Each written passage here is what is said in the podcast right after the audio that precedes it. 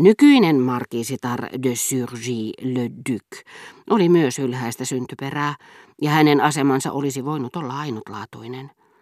Turmeluksen demoni oli saanut hänet vähättelemään valmista asemaansa, pakenemaan aviomiehensä luota, viettämään mitä paheksuttavinta elämää. Mutta piirit, joita hän 20-vuotiaana halveksi, silloin kun ne vielä olivat hänen jalkojensa juuressa, saivat hänet karvaasti tuntemaan menetyksensä 30-vuotiaana, kun kukaan ei enää kymmeneen vuoteen ollut tervehtinyt häntä, joitakin uskollisia ystäviä lukuun ottamatta, niin että hän oli ryhtynyt vaivaloisesti ja aste asteelta valloittamaan takaisin sitä, minkä omisti jo syntyessään. Meno- ja paluumatka, jollaisia ei voi sanoa harvinaisiksi. Mitä tulee hänen aikoinaan hylkimiinsä ylhäisiin sukulaisiin, jotka vuorostaan olivat kieltäneet hänet, Markisitar vetosi yhteisiin ja rakkaisiin lapsuuden muistoihin, selittääkseen miksi halusi valloittaa heidät takaisin. Ja näin sanoessaan, yrittäessään peittää snobismiaan, hän ehkä valehteli vähemmän kuin luulikaan. Bassin on yhtä kuin minun nuoruuteni, hän sanoi, kun tämä palasi hänen luokseen. Ja siinä olikin totta toinen puoli. Mutta hän laski väärin ottaessaan herttuan rakastajakseen. Sillä kaikki herttuattaren ystävättäret olivat herttuattaren puolella, niin että Madame de Surgy joutui toistamiseen samaan alamäkeen, jonka kiireelle hän niin suurella vaivalla oli saanut kivuttua. Asiasta toiseen sanoi herra de Charlie hänelle parasta aikaa pitkittääkseen yhdessäoloa. Pyydän teitä laskemaan kunnioittavat tervehdykseni kauniin muotokuvanne juureen. Kuinka se jaksaa? Mitä sille kuuluu? Voi, mutta minullahan ei ole sitä enää. Mieheni ei ollut siihen tyytyväinen. Mitä minä kuulen? Sehän on aikamme mestariteoksia verrattavissa Natien maalaukseen Chateauroun herttuattaresta ja se esittää vähintään yhtä majesteetillista ja tuhoisaa jumalatarta. Voi sitä pientä sinistä kaulusta, ei edes Vermeer ole mestarillisemmin käsitellyt kangasta maalauksissaan, mutta sitä ei parane sanoa liian kovalla äänellä, jotta Suon ei vain kävisi kimppuumme puolustaakseen mielitaiteilijansa Delftin mestaria. Markiisitar kääntyi hymyillen ja ojensi kätensä Suonnille, joka oli jo puolittain noussut tervehtiäkseen häntä. Mutta ilmeisesti korkeahko ikä oli joko riistänyt häneltä tahdonvoiman tekemällä hänet välinpitämättömäksi ympäristön mielipiteisiin nähden, tai sitten ruumiin voimat kiihdyttämällä halua ja heikentämällä himoa hillitseviä refleksejä, sillä tuskin Swan oli markiisittaren kättä puristaessaan nähnyt aivan läheltä povenkin, kun hän jo häikäilemättä suuntasi tarkkaavaisen keskittyneen, suorastaan huolestuneen tuntian katseensa kaula-aukon syvyyksiin, ja naisen tuoksusta humaltuneet sieraimet värähtelivät kuin perhonen, joka valmistautuu laskeutumaan keksimälleen kukkaselle. Yhtäkkiä hän riistäytyi irti huimauksen kaltaisesta tilastaan, ja Madame de Surgy tukahdutti itsekin, joskin vähän hämillään syvän huokauksen. Niin tarttuvaa voi himo joskus olla.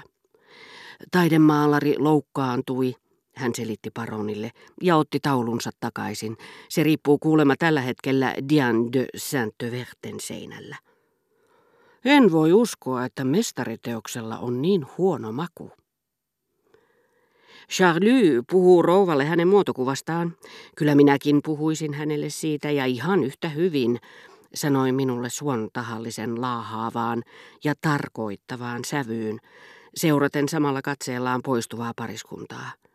Ja enemmän iloa minä siitä saisin kuin Charlie, hän lisäsi. Kysyin, oliko paronista liikkuvissa juorupuheissa perää, mikä oli kaksinkertainen valhe, sillä siitä, mitä mahdollisesti oli sanottu, en tiennyt mitään. Mutta sen sijaan olin jo jonkin aikaa ollut perillä siitä, että se mitä halusin tietää, oli totta.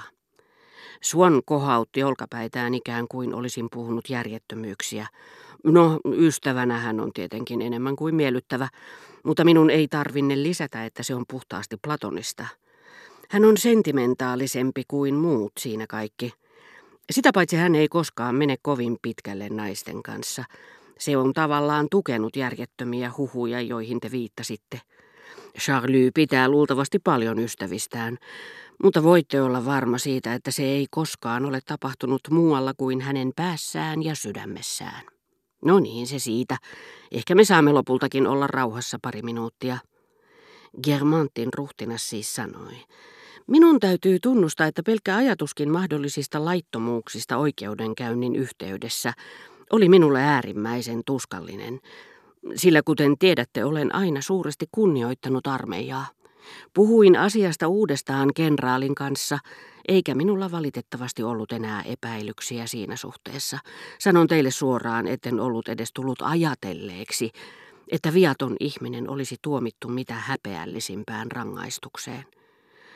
Mutta ajatellessani laittomuuksia rupesin tutkimaan sitä, mitä en koskaan ollut halunnut edes lukea, ja nyt heräsivät epäilykseni, eivät vain laillisuuden, vaan tuomitun syyllisyydenkin suhteen. Katsoin parhaaksi olla puhumatta siitä ruhtinattarelle.